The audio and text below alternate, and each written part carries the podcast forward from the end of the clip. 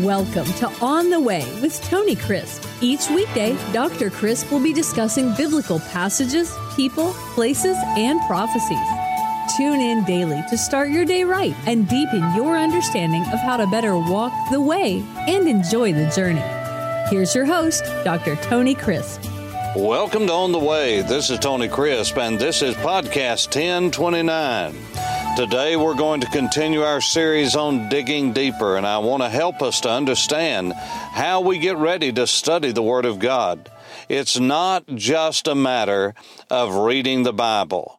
Now, please hear me. Reading the Bible is wonderful, and we need to read it and read it and read it because repetition is the mother of learning. However, if we're going to study, we have to do like with any other kind of study, and that is put some work into it. Study is not easy. As a matter of fact, it is much easier many times to be out visiting for a pastor and drinking coffee with someone and ministering to someone and serving someone.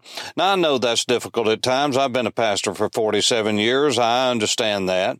But I can also tell you that when you're in the languages and you're working those languages and you're reading theology and you're comparing scripture with scripture, the enemy of our souls does everything he can to keep us from doing that because he understands that if pastors get in the Word of God, the Word of God will get into them. The same with teachers, the same with any of us who love Jesus and want to follow him. There's going to be any kind and every kind of distraction to keep us from studying. Ezra understood this. Ezra, the great priest and scribe, in Ezra chapter 7 and verse 10, it was said about Ezra, for Ezra had prepared his heart to seek the law of the Lord and to do it and to teach statutes and ordinances in Israel. That is Ezra chapter 7 and verse 10.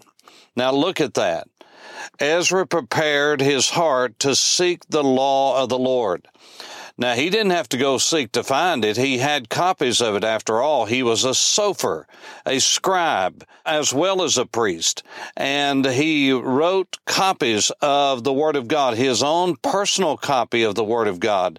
He wrote it out with his own hand, copying meticulously, line by line, letter by letter. But Ezra knew that Israel had gone into exile a hundred years earlier because of their disobedience. And Ezra believed and did something about what he believed. He believed that Israel went into exile because of their illiteracy in the Word of God, the law, the prophets, and the writings. He believed that Israel was ignorant of the law of God. And he also believed that those that did know it were not obeying it. They were living as though the law did not exist. Much like many Christians today are nothing more than practical atheists. Now, what do I mean by that? I'm telling you, we live sometimes as though God doesn't exist, as though we don't even believe in God. It seems that when we talk with God, it's a last resort. When we ask for healing, it's a last resort. When we get up of a morning, we've got to do everything in the world before we settle down enough to read the Word of God. What I'm telling you is many Christians go from Sunday to Sunday or month to month or year to year who name the name of Jesus, who say they're followers of Jesus, but their life by looking at them, the way they live, the way they talk, and I'm not talking about cursing and being ugly and being immoral. I'm talking about just ignoring God, spending time doing everything else in the world except study. Because you see, the enemy of our souls, the devil himself and his demons and everything that's in our flesh and the entire world tells us that we just don't have time for God. Isn't it amazing that we have time for everything else except God and His Word? And the podcasts right now are going through the roof. You know why? It's the first of the year. It's just like the gyms, they're full. But it seems like that we just do not prepare our hearts to stay after it. Our generation has lost its stick to itiveness. And so this is what Ezra is talking about. He said they went into captivity and into exile and God destroyed the first temple simply because the people were living in ignorance and disobedience.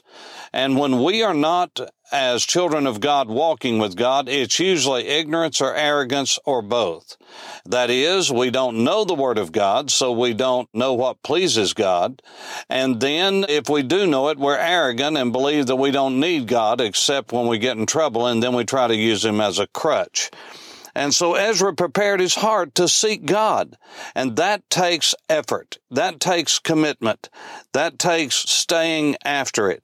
And so he said not only did he seek to know the law of God, but to do it and to teach Israel to do it. And so Ezra is the one that devised the Torah portion. Now, if you don't know what the Torah portion is, look it up. The Jewish Torah portion. And you'll see that once every year, the Jews read through the entire books of Moses, all five books, they read through it, chapters each week. Every Jew in the world is reading the same chapters. They will study the Torah many times from the days of Ezra. They don't go more than three days not reading aloud and studying the Bible. Not more than three days. In other words, on Shabbat you study it. And then on Monday you study it. Then on Thursday you study it. Then on Shabbat you study it. Those are the days of the reading of the Torah portion of study. Those are the days, by the way, the bar mitzvahs and the bat mitzvahs when sons and daughters become children of the covenant. All of that is done on special days. Now I'm telling you that because it involves ritual. You see, if you're going to continue to dig in the Word of God, you've got to discipline yourselves to do it on a routine and regular basis. I have to do that. I have to put other things aside. And people sometimes fuss at me and say, you know, well, you're spending too much time doing that. But they love it when I bring out the fruit of the Word of God by the power of the Spirit. And that doesn't come by lackadaisically getting into the Word, lazily getting into the Word of God. You don't coast into a relationship with God. You don't coast into fellowship with God. It takes deliberate discipline and effort. And again, that too has almost dropped out of the Western Christian vocabulary. And so, how do we do it? Well, I've been telling you how I believe that you can do that and do it profitably and do it to your advantage. And what is helpful in learning the tools of Bible study. I gave you guidelines. Yesterday we dealt with the reality that the Bible is a Jewish book. It is written by Jews to Jews, primarily for Jews. You can go back and listen to that again. But the thesis that I have taught now for years is, is that the Bible is filled with assumptions. That's right. The Bible is filled with assumptions. Now that sounds like heresy, but it's not. And let me explain to you. Every Bible writer from Moses to John believed or assumed, if you will, that everyone they were writing to understood the language, the history, the geography, and the cultural customs of that day. They knew the illustrations, they knew the idioms that were used in language and throughout the Bible. And so the Bible was filled with assumptions. And when the Bible mentioned some place, they assumed that everyone knew where that place was. When they mentioned some practice, they assumed everyone knew what that practice was. And the reason we don't is because we're not Jewish and we didn't grow up as Jews. And many Jews who are secular, they don't know that as well. But anyone who grew up in an observing Jewish home knows much of the Bible. This is why I believe that when a Jewish person comes to know Jesus as his Messiah, it's like all of that is just downloaded automatically into his mind because if he grew up in a religious home, he already knows what Passover is. He already knows what unleavened bread is. He already knows what an omer is is. He already knows what Shavuot, Pentecost is, what the Yom Teruah, the blowing of the trumpets is, Yom Kippur and Tabernacles, Sukkot. Now, they may not know its deep, rich significance because they may not have studied that. They certainly wouldn't know what it is related to Jesus, the Messiah, and the fulfillment of biblical prophecy related to it. But they go immediately to the head of the class, and the reason is, is because they already have the cultural background. They already have the history. They already know the geography, and they definitely know the language. And so many of those things just come natural, it seems, but it's not. It's supernatural. So the Bible is a Jewish book written by Jews to Jews, primarily for Jews. And every Bible writer from Moses to John assumed that the people to whom they were writing understood the language, the history, the geography, and the cultural customs of the day. So the Bible is filled with assumptions. Let me give you another one to remember, another line to remember, another principle to remember. The Bible is not complete in details. Now that goes with the last statement. But the apostle John, for instance, he said many other miracles that did Jesus do that were not written in this book. He said, uh, I suppose if I were to write down all that Jesus said and did, and certainly the ramifications and the results of all that he did, he said the world couldn't contain the books. You see, John, for instance, to give you a good book illustration, John wrote to show that Jesus is the Son of God. So he chose, after his introduction in chapter one of Jesus being the great creator of heaven and earth, the great spirit God who robed himself in flesh, incarnate, that is, he became flesh and dwelled among us. He is the very essence of who God is. And the scripture says that he became man. And then in chapter two, it begins with his first miracle. So John picked out, out of all the miracles that Jesus did, John picked out seven signs, uh, is the Greek word, uh, seven miracles that Jesus did that only God could do. No prophet could do those things. No man could do those. Only God could do. And he also picked out seven discourses or seven sayings that Jesus said that only God could say. After all, he said, I am. I am the one that was in the burning bush. I am the one that spoke to Moses. I'm the one that created the world. I'm the one that was dealing with Abraham. I am the one that, and he went all the way through the Bible when he said, I am and he claimed to be the Son of God. And let me tell you, C.S. Lewis was right. And we need to grab hold of this. Either Jesus is who he said he was, the Son of God, the Messiah, or he's the biggest liar that ever lived because if indeed he knew he wasn't God and he was deceiving others, then he's a liar.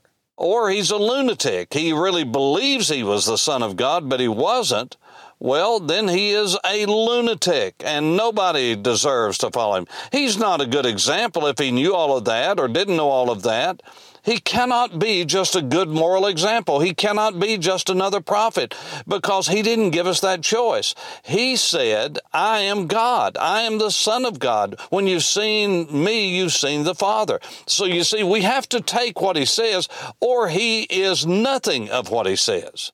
And so John proved that he's the Son of God by what he did and what he said. You see, a lot of people say a lot of things, but they don't do it. Jesus said it and then did it. Or he did it and then explained why he did it. This is so fascinating to me. And the greatest miracle of all, after he had done all of the seven signs and the seven sayings, the greatest miracle of all is they put him in a tomb after they had crucified him, and after three days he came out alive again, never to die again. That had never been done in human history. And Jesus is the first fruits of that. That means that others will do that because he did. So as you read through the Bible, you have to understand the Bible's not complete in details. It's not a movie script. It doesn't say interstage right, interstage left. The disciples were crestfallen. The disciples were this, that, the other. It doesn't give you all of these scripted details. There's just a lot of assumption in the Bible. And so as you read through the Bible, understand that there is more to learn honestly I'm not being a liberal. I'm not being woke. I'm not being some crazy person. there is more to knowing God than just reading the English Bible. Now you can know the plot, you can know the main characters, you can know all that you need that pertains to godliness. But if you want to study in order to teach, to order to know more about God, to know the nuances and shadows and all of the color and the multifacets of who God is and what child of God doesn't want to know more about who God is and how he works and how he moves and how he speaks. All of that is by digging in and digging deeper. And that means not just knowledge. We don't just hear the word. We have to do the word. We have to live it out. And once we know it, and we begin to live in obedience, regular obedience to God, then we must turn around. We must turn around and teach it. When God teaches us something, we need to let it season in our lives and then turn around and teach it to someone else. That's the best way to solidify it in every one of our minds. So when God teaches you something, turn around, live it out, and then teach someone else. That's the way we grow. That's the Ezra method of Bible study. For On the Way, this is Tony Crisp. Thanks for listening to On the Way with Tony Crisp. Tune in every weekday for information on biblical passages, people, places, and prophecies. Fridays are for your questions. Email your questions to questions at tonycrisp.org, then just listen for your question to be answered on Friday's podcast. That's questions at tonycrisp.org. Thanks for listening and have a blessed day on the way.